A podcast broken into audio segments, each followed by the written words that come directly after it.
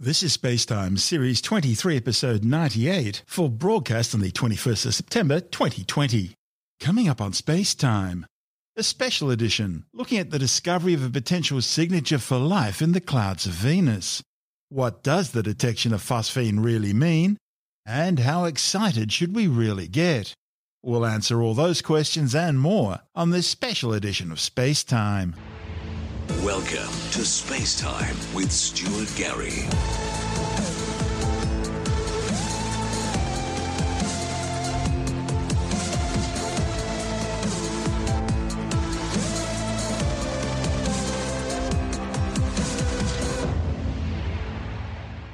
Astronomers have detected signatures for life in the form of the chemical phosphine in the clouds enshrouding the planet Venus. While the discovery of phosphine in the atmosphere of Venus doesn't mean evidence of alien life, it does raise serious questions about how it got there. The rare molecule consists of a phosphorus atom on top of three hydrogen atoms arranged in a pyramid. On Earth, phosphines are only produced through biological processes by anaerobic bacteria deep in oxygen starved caves, or artificially by industry for fumigation. However, phosphines are also produced under extreme conditions in the turbulent atmospheres of the gas giants Jupiter and Saturn, using enormous amounts of energy from planet sized upper atmosphere convective storms. The thing is, until now, it's never been detected on small rocky terrestrial planets other than through biological processes. Astronomers have speculated for decades that the high clouds on Venus could provide a home for microbes, floating free of the scorching surface, but still needing to tolerate very high levels of acidity. And the new findings reported in the journal Nature Astronomy suggest the detection could point to this extraterrestrial aerial life. The authors first detected their phosphine signatures using the James Clerk Maxwell telescope in Hawaii, and then confirmed their discovery using ALMA, the Atacama Large Millimeter Submillimeter Array Radio Telescope in Chile. The study's lead author, Professor Jane Greaves from Cardiff University, says in the beginning the experiment was one of pure curiosity, taking advantage of the James Clerk Maxwell telescope's powerful technology to rule out extreme environments like Venus's cloud tops as possible sources of life. So, getting these first hints of phosphine in Venus's spectrum was quite a shock. That's why follow up observations using ALMA was so important.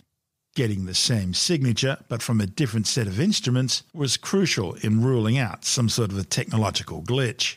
Now, based on this data, the models of the Venusian atmosphere suggest these phosphine levels would be extremely low, only about 20 molecules per billion. Of course, before shouting from the rooftops that they've discovered life, the authors have been running calculations to see if the phosphine could be coming from some natural processes on Venus. And they do caution that there's a lot of information about Venus which is still lacking. That means the jury's going to be out for some time, because the only other study of phosphorus on Venus came from one of the lander experiments carried out by the Soviet Vega 2 mission way back in 1985. Massachusetts Institute of Technology scientist Dr. William Bains led the work on assessing natural ways to make phosphine. The ideas included sunlight, minerals blown upwards from the surface, volcanoes, and even lightning. But none of these could make anywhere near enough phosphine to justify what they were seeing in their spectra. In fact, potential natural sources of phosphine in the Venusian atmosphere could at best only make about one ten thousandth the amount of phosphine which the authors have detected. Stirring the pot a bit further, Dr. Paul Rimmer from Cambridge University has calculated that to make the observed quantity of phosphine on Venus, terrestrial organisms would need to work at about 10% of their maximum productivity. Of course, any microbes on Venus or in the Venusian atmosphere would need to be very different from their earthen cousins in order to survive the hyperacidic conditions. Earth bacteria can absorb phosphate minerals, add some hydrogen, and ultimately expel phosphine gas. But the thing is, it costs them energy to do this, so why they do it isn't clear. Phosphine could just be a waste product, but other scientists think it could be used to ward off rival bacteria. Whatever the reason, another MIT team member, Dr. Clara Sousa Silva, has been looking at the idea of searching for phosphine as a biosignature gas of non oxygen using life on other planets, because normal chemistry makes so little of it. She says finding phosphine on Venus was an unexpected bonus, with the discovery raising lots of questions, such as how any organism could survive. After all, on Earth, some microbes can cope with up to about 5% acid in their environment. But the clouds of Venus are almost entirely made of acid. Finding signs of life on other planets beyond the Earth would be a way of answering the biggest questions that we've had as a species so far. Where do we come from? Are we alone? But of course, these questions are not the exclusive purview of scientists. People have been asking them for as long as there's any record of them being able to ask these questions. What is special about this moment and our role in it as scientists is that for the first time, we're actually able, because we have the tools, to answer these questions. Phosphine is my favorite molecule. A phosphorus atom on top and three hydrogens in the base of this pyramid. And phosphine is an extremely difficult molecule to make. It is only spontaneously made in extreme environments, such as what you find in the hellish depths of Jupiter and Saturn. It is otherwise only made either naturally by life on Earth or artificially by humans, as a fumigant, for example. If we have indeed found life outside the Earth, it puts our own existence into perspective. But it also tells us that life may be much more common than we first imagined and there's a huge array of possibilities out there in the galaxy of life with different biochemistries and desires. And of course, if we have found life right next door in our planetary neighbor, that would be so cool. Of course, there are other possible biosignatures in our solar system, like methane being discovered on Mars and water venting from the ice moons Europa and Enceladus. But remember, these are simply signposts telling scientists where to look. Doesn't mean there's life there. Still, on Venus, it had previously been suggested that the dark streaks where ultraviolet light's absorbed in the clouds could come from colonies of microbes. In fact, Japan's Akatsuki spacecraft is currently mapping these dark streaks in order to better understand this unknown ultraviolet absorber. Overall, the discovery of phosphine in the Venusian atmosphere is significant because the authors can already rule out lots of alternative ways to make it. But they admit making that leap to say this means alien life is going to require a lot more work. As Carl Sagan said, extraordinary claims require extraordinary proof. MIT's Dr. Janusz Petkowski says the high clouds of Venus are incredibly acidic, around 90% sulfuric acid, and that poses major issues for any microbes to survive there. There is, however, a narrow temperate band within Venus's atmosphere, between roughly 48 and 60 kilometres above the surface, where temperatures would range from 0 to 100 degrees Celsius. Scientists have previously speculated that if life exists on Venus, this layer of the atmosphere is likely to be the only place where it could survive. And Petkowski says it just so happens that this cloud deck is exactly where the phosphine signal was observed. So, a group of scientists led by uh, Jane Greaves from the University of Cardiff were looking for signs, for chemical signs on Venus that shouldn't belong there. And one of such molecules is phosphine. And they, unexpectedly, they actually were able to find a signal that, that belongs to this molecule. So then we raced to, to figure out what could be the reason for phosphine on Venus. And this is where our MIT team comes, when we actually looked at all kinds of processes, chemical and physical, that could potentially produce phosphine in Venusian environment. This is an atmosphere. The surface of the planet is completely, completely uninhabitable. The atmosphere is the only place in which, in which life actually could, in principle, exist. And there is a belt of clouds And we concluded that there is no known chemical and physical process that could conceivably produce phosphine. So this adds to the mystery of Venus. And then this opens a very uh, rather bold uh, possibility that there might be something living in the clouds of Venus. So the question is why it is actually a staggering uh, discovery, why it is so important. Well, there are a couple of angles that you can actually answer that question with.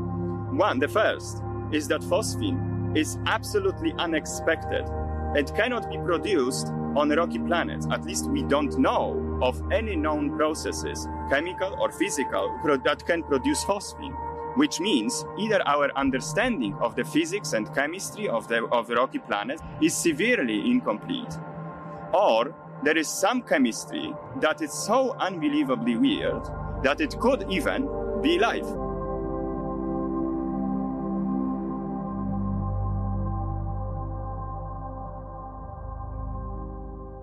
So, where do we go from here? Well, the authors are now waiting for more telescope time in order to determine whether the phosphine's in a relatively temperate part of the clouds, and to look for other gases there that could be associated with life. As well as being Earth's nearest planetary neighbour, Venus is considered to be Earth's sister planet. After all, they're both almost the same size with similar mass and diameter, and they were formed under similar conditions and out of the same materials. In fact, Venus once excited speculation that it could host the first human colony in space. Scientists used to think Venus's dense cloud cover meant lots of rain. After all, it's closer to the sun than the Earth is, so temperatures would be a lot warmer, dare I say tropical. That would mean more water evaporation, hence more rain clouds. And so scientists envisaged that under its thick cloud cover, Earth's sister planet was covered in lush green tropical rainforests sort of like the Amazon jungle on steroids. Some even speculated that tropical rainforests would have meant lots of animal life, not just plants. And that allowed the imagination to take another leap and consider a primordial landscape, primitive, maybe with lots of dinosaurs roaming around the place. After all, if Martians make canals on the red planet, why couldn't there be dinosaurs on Venus? But as scientists got to really understand Earth's sister planet, they realized it's nothing at all like that. Venus might well be Earth's sister planet, but it's a twisted sister. Soviet and American probes revealed Venus to be the closest thing to hell in our solar system. It has a suffocating runaway greenhouse effect. Its surface is scorchingly hot with average temperatures of 462 degrees Celsius. That's hot enough to melt lead. And those thick, opaque planet shrouding clouds? Well, they do cause rain, but the rain isn't water. Instead, it's droplets of metal eating sulfuric acid. Scientists have even seen what looks like snow caps on some of Venus's tall mountain ranges. But the snow isn't frozen water, it's actually metallic. The clouds are so heavy they crush Venus's rich carbon dioxide based atmosphere, acting like the lid of a pressure cooker, and giving the planet a surface pressure some 92 times greater than the average sea level surface pressure on Earth the surface of Venus is dominated by hundreds upon hundreds of volcanoes, more than any other planet in the solar system. And that surface is some 90% basalt, consisting of a mosaic of volcanic lava plains. This indicates that volcanism has, and maybe still is, playing a major role in shaping the planet's surface. Venus orbits the Sun every 224.7 Earth days, it rotates in retrograde compared to most other planets in the solar system. That means the sun rises in the west and sets in the east. But sunrise and sunset do take a while. In fact, a day on Venus lasts some 243 Earth days, meaning a Venusian day lasts longer than its year. The Soviet Union have sent numerous spacecraft to the surface of Venus, but they've all had a really tough time surviving. The first few were crushed and cooked in the Venusian atmosphere long before reaching the ground. Eventually, the Russians built a probe that did make it all the way down to the surface intact. But it wasn't able to send back much data because its equipment had melted by the time it touched down. Finally, after lots of effort, one probe did make it all the way down to the surface, surviving just long enough to send back a few precious seconds worth of data and images. What scientists saw was an eerie, parched world, bathed in a half yellow light by the thick cloud cover. The surface is covered by jagged slabs of maroon coloured rocks, baked over the eons to create a desertscape periodically resurfaced by volcanism. Based on the Russian experience, the Americans, the Europeans, and now the Japanese have all limited their explorations of Venus to orbital missions. The adverse conditions on the Venusian surface focused planetary missions away from Venus and towards Mars, which is further away and cooler. But this new discovery of phosphine in the Venusian atmosphere is likely to bring about a change. Commenting on the discovery, Dr. Brad Tucker from the Mount Stromlo Observatory at the Australian National University says the discovery means there's a new part of Venus which scientists haven't understood until now and determining exactly what generated the phosphine is going to be a major scientific target. Phosphine is it's been a the, the surprise, exciting announcement. Phosphine being a mixture of uh, phosphorus and three hydrogen atoms. uh, and it was detected in the uh, Venusian atmosphere, in the upper layers of Venus's atmosphere. And this new study went through lots of processes to try and figure out what was causing this. You know, what known uh, chemical or geophysical or or any process of the planet would create this. And what they found was that the amounts that they're seeing, there wasn't a known process that could explain this creation of phosphine, which led them to say that either there's something unknown about Venus that we don't know physically, which is completely possible, or it could be a production or a byproduct of microbial life. Because we see phosphine as a byproduct of microbial life here on Earth. That's exactly right. You know, we, we can look to what we know of some not quite extremophiles or extreme types of life, but definitely different types of life. And and phosphine is produced because you know it's not just that they've detected phosphine, but phosphine is also short-lived. It doesn't stay around for that long. So it's not like just having oxygen or just having carbon dioxide.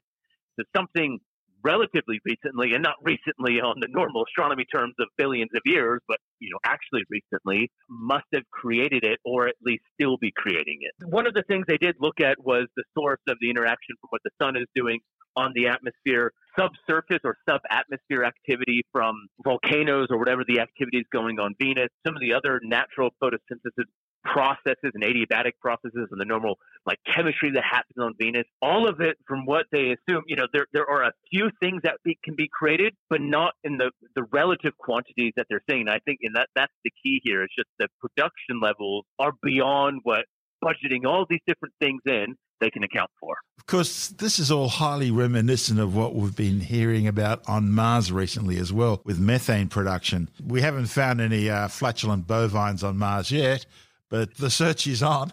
I mean, that's exactly right. And that's the exact parallel I've been saying. It's essentially identical to Mars. Obviously, it's a different molecule. But as you said, you know, methane is produced by, as you said, famously cows, but also a different type of microbe. And I think either way, the community is just excited because, you know, Venus kind of was slightly written off in terms of the exploration. Not that it wasn't studied or understood, but there's so much attention to Mars. It's kind of like Venus saying, "Hey, you know, I I have some interesting things going on too." And and early on, we often forget that uh, the Russians, in particular, sent rovers or probes uh, to Venus to explore it. It was just quite harsh. It's a um, tough um, place to visit. Let's be honest. Spacecraft get crushed before they even reach the surface. It's it's been a tough gig. It really is. And you can kind of understand where everyone's like, all right, look, we're, we're just going to focus on Mars because it's easier. And, and, that was fair. And as you said, the discovery of methane on Mars just made it even more exciting because either there's, you know, again,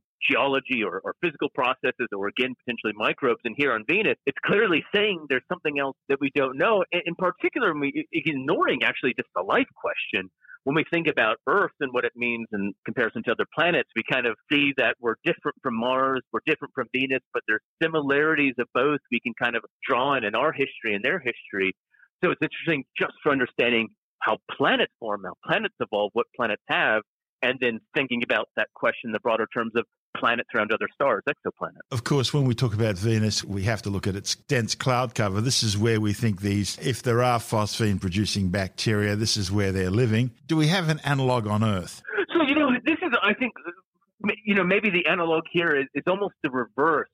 You know, when we think of having something at 50 to 60 kilometers in the atmosphere where the location or the source of this has been, we often forget that, you know, the surface of Venus is, is terribly hot at 462 degrees Celsius or, or, you know, whatever it is. On Earth, obviously, we're quite comfortable and temperate on the surface.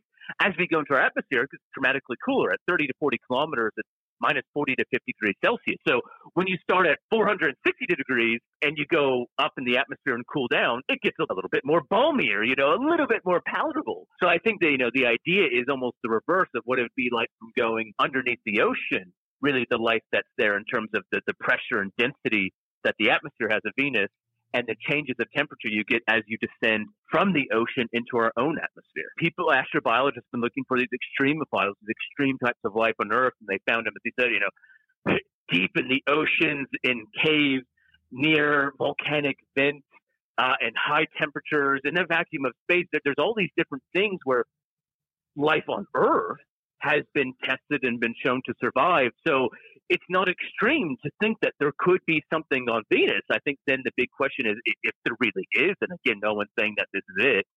Um, that it is the the real question then starts to be how similar to life is it on Earth? How different to life is it on Earth? Would we recognize it as life in the sense of what we think of Earth now and know?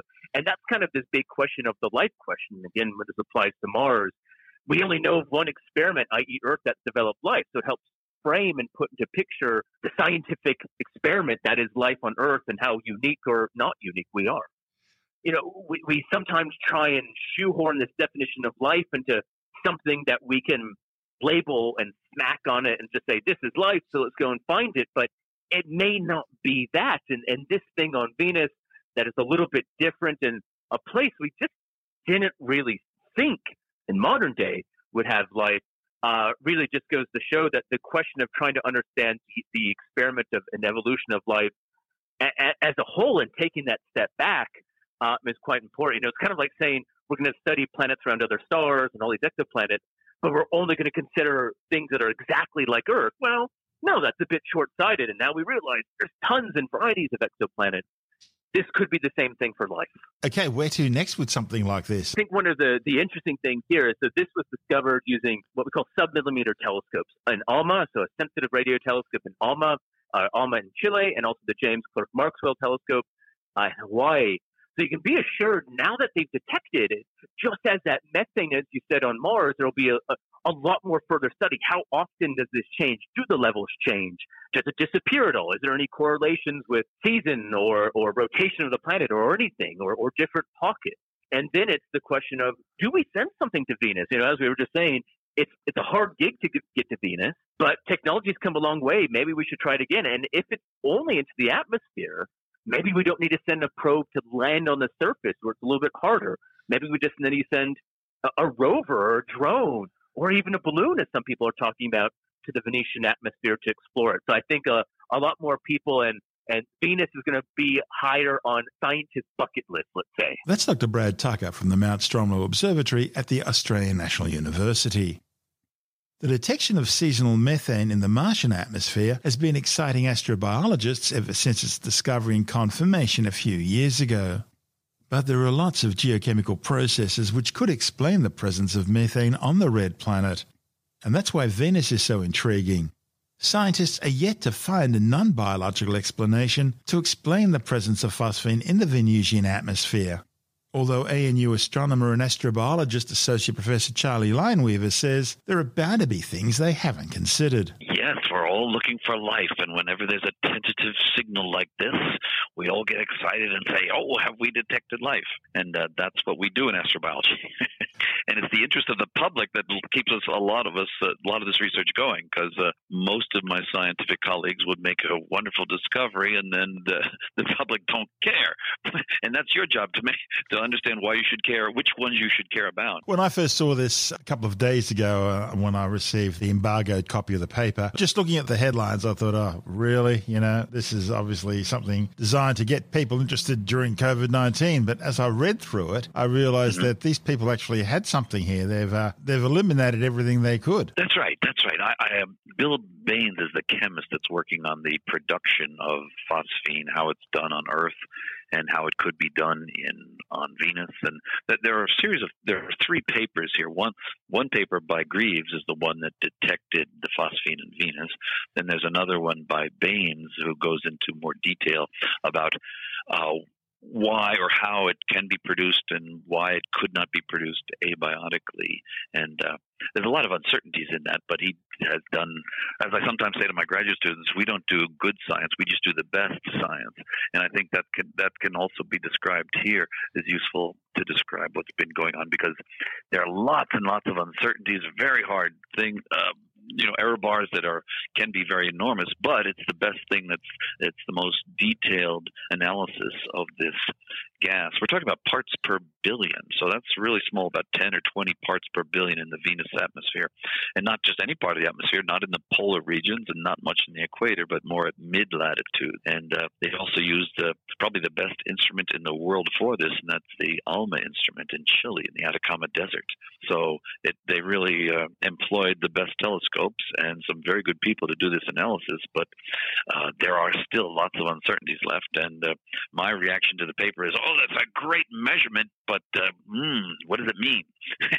and I don't think we know what it means. Uh, it, it, reminds me very much of ALH 84001, the, the meteorite yes. from Mars, where people looked at it very, very, very carefully and said, oh, it might, the only thing we can come up with, it's, it's, it's probably life here. It's life and, or crystals, one of the two. Well, magnetic, magnetite. I mean, some, yeah. some uh, of my colleagues still think that there is evidence for life, but th- I guess what's important here is anytime we make progress in technology and get a really good instrument like ALMA, and then look very, very carefully at the detailed high resolution spectra for different molecules, then we find something. So, what in the world is that? Hey, we found phosphine the people who are involved in this, some of them are driven, well, some of the, the group by Sarah Seager and Bill Bains and Clara Sousa Silva, they are at MIT. And Graves, I think, is at uh, the Cardiff. Cardiff. Yeah. Yeah. But I should point out that the MIT group has taken a very, let's say, relativistic view of potential biosignatures. I've been looking for biosignatures like, oh, oxygen and methane and CO2 and other fairly abundant uh, gases in atmospheres. But they've said, oh, you know what? There are hundreds and thousands of molecules that are produced by life. Let's look for all of them. So that's the, a very different approach to looking for biosignatures, and one in which is only useful if you look very close to, because the signal to noise has to be gigantic to find parts per billion in an atmosphere. But I'm, I was just looking through this the Bains article on possible explanations of how phosphine is produced, and uh, one of the things that's important to notice is that it is produced on Earth, but it's produced by mostly by life forms. He's claiming exclusively by life forms. And phosphorus, you should know that you know DNA has a phosphate backbone. Yes. So yeah. phosphorus is a very important element for life. It's not one of the big four, C, H, O, and N, carbon, hydrogen, oxygen, nitrogen, but it is one of the big two, the sulfur and phosphorus. And uh, those six well, it wasn't all that long ago when um, astrobiologists almost fell over themselves when they thought they had discovered a form of life on Earth that didn't contain phosphorus. Yeah, that was the arsenic based uh, yes. uh, life that turned out to be a, a an inappropriate analysis. Oops. And uh, well, that was a bigger mistake. If if this current, I, they they're not saying definitively that they've detected life on yeah. Venus. They're saying that we can't explain it, and that's probably the take-home message. We've detected something that we didn't expect, and we can't explain it. One explanation for people who get excited about such things, and I do, to some extent, is that it might be life. Uh, but I don't. I'm not uh, my, if I were a betting man, I would bet that it's produced by water droplets being dissociated by the UV in the in the upper atmosphere of the 55 to about 65 kilometers above the surface of Venus, where there are water molecules. The hydrogen then is dissociated, and then it can combine with a small amount of phosphoric acid to produce the the phosphine. That would be my explanation for this, uh, but who am I? I'm not a phosphate chemist, but just looking at the analysis that they've done, I'm a little bit skeptical because of the lack of error bars on these models. Uh, did you look at figure five, for example? Figure fives are, are hard to look at in radio, but there's a figure that says here's the formation rate of phosphine, here's the destruction rate of phosphine abiotically, so not not produced by life. And they say there's no way that the formation rate could be high enough to produce this signal, but there's no error bar on that uh, formation rate, and so I'm skeptical about that. I don't like science results that don't have error bars. And Plus so or minus. I, yeah, and here they're talking about the maximum amount is bleh. And I say, well, did you include this? Did you include that? One thing they didn't include, for example, is the convection in the atmosphere going up and down I mean, things go up and down in the atmosphere. And that's, for example, one of the reasons we can detect phosphine in the atmospheres of Jupiter and Saturn is precisely because things are transported vertically. We cannot see the layers which presumably are responsible for producing the phosphine in Jupiter and Saturn, but because of the convection going up and down in the atmosphere, that raises enough of it up in the higher atmosphere where it's not very much, where not much of it is produced, to being able to be seen. Because when you look at a planet, you're only seeing the upper parts of its atmosphere. Right? Another issue that your listeners should be aware of, and that is this is a single line detection of this molecule. You know, most molecules have dozens and sometimes hundreds of molecular lines, and uh, phosphine, I would imagine, has at least dozens of lines, and this is only the detection of one of them. That means that contamination is a much more serious issue, like from sulfate, uh, SO, SO2, SO3, SO4, and uh, these are things that are in the atmosphere. Uh, they did do a fairly good job of modeling that, and I and that convinced me that they had seen phosphine. So so it's not that easy to see, and I think they did an excellent job, even though it is a single uh, line detection. I think they did a sufficiently good enough job to be have a convincing detection of phosphine. What that means is another issue for life. How excited are you about this paper? Well, it reminds me very much of being excited about searches for SETI and uh, and Christopher Columbus. Now, Christopher Columbus made a gigantic mistake, but he found it, made a tremendous discovery because he had made this mistake. When I go to SETI conferences, they're all motivated by saying, "Oh, there's going to be intelligent life out there." I think there is an intelligent life out there, but because they are searching for in a new parameter space with new instruments, they're going to find something wonderful. So I'm all supporting SETI, but I'm all against the uh, motivation. So here again, I'm all for looking for molecules and weird things in the atmospheres of planets, but I'm I'm not all for the I'm not behind. I don't share the motivation of hey, we're going to find life, we're going to find life, we're going to find life. That's what makes it exciting. For me, what makes it exciting is looking new parameter space, finding new molecules, and let the data talk to tell us what it is we've found rather than our expectation. Don't frame the thing, just do it for the blue sky. Well, yeah. Uh, well, you, the problem is that people, like for example, Bridenstine, the head of NASA, just said, "Okay, now we're going to Venus because of the excitement and and I'm saying, okay, if you need excitement to do, I mean, maybe you needed to have, maybe Christopher Columbus needed to make that mistake in order to get convince his sailors, because if he had had the right diameter of the Earth, I don't know if any sailors would have gotten on the boat because they would have all died if if North and South America had not been in the way. I think. no matter what they find right now, the attention will be elsewhere in the United States at the moment. I think Congress are yeah, far too busy but, with their crosshairs pointed at each other. You're right, but but the whole point in in astrobiology, everybody's looking for biosignature gases because these are the gases that these are the things that we'll be able to detect in the atmospheres of Earth-like planets, and we need to know a lot more about how gases or planetary photochemistry, for example, atmospheric gases at very very low levels, and to what extent that shows you that life is there. That is a really a new field, but it is one that's exploding like crazy, and this is one nice step in the evolution of our understanding of hey, how do you detect parts per billion level gases and in other atmospheres of other planets, and what do they mean? That's Associate Professor Charlie Lineweaver from the Australian National University. And this is Space Time. I'm Stuart Gary. And that's the show for now. Spacetime is broadcast on Science Zone Radio by the National Science Foundation in Washington, D.C., and through both iHeartRadio and on TuneIn Radio. Or you can subscribe and download Spacetime as a free podcast through Apple, Stitcher, Bytes.com, Pocket Casts, SoundCloud, Spotify, YouTube, Audio Boom, Podbean, Android, Castbox, from spacetimewithstuartgary.com, or from your favorite download podcast provider. You can help support the show and the work we do by visiting the Spacetime online shop and grabbing yourself a few goodies, or by becoming a Spacetime patron, which gives you access to commercial free double episode versions of the show, as well as bonus audio content and other rewards. Just go to our Patreon page through spacetimewithstuartgary.com for all the details. If you want more space time, check out our blog, where you'll find all the stuff we couldn't fit in the show, as well as loads of images, news stories, videos, and things on the web I find interesting or amusing. Just go to spacetimewithstuartgary.tumblr.com. That's all one word and in lowercase, and that's Tumblr without the E. You can also follow us through at Stuart Gary on Twitter at Spacetime with Stuart Gary on Instagram, through our Spacetime YouTube channel, and on Facebook, just go to www.facebook.com slash spacetime with Stuart Gary. Spacetime is brought to you in collaboration with Australian Sky and Telescope magazine, your window on the universe. You've been listening to Spacetime with Stuart Gary. This has been another quality podcast production from Bytes.com.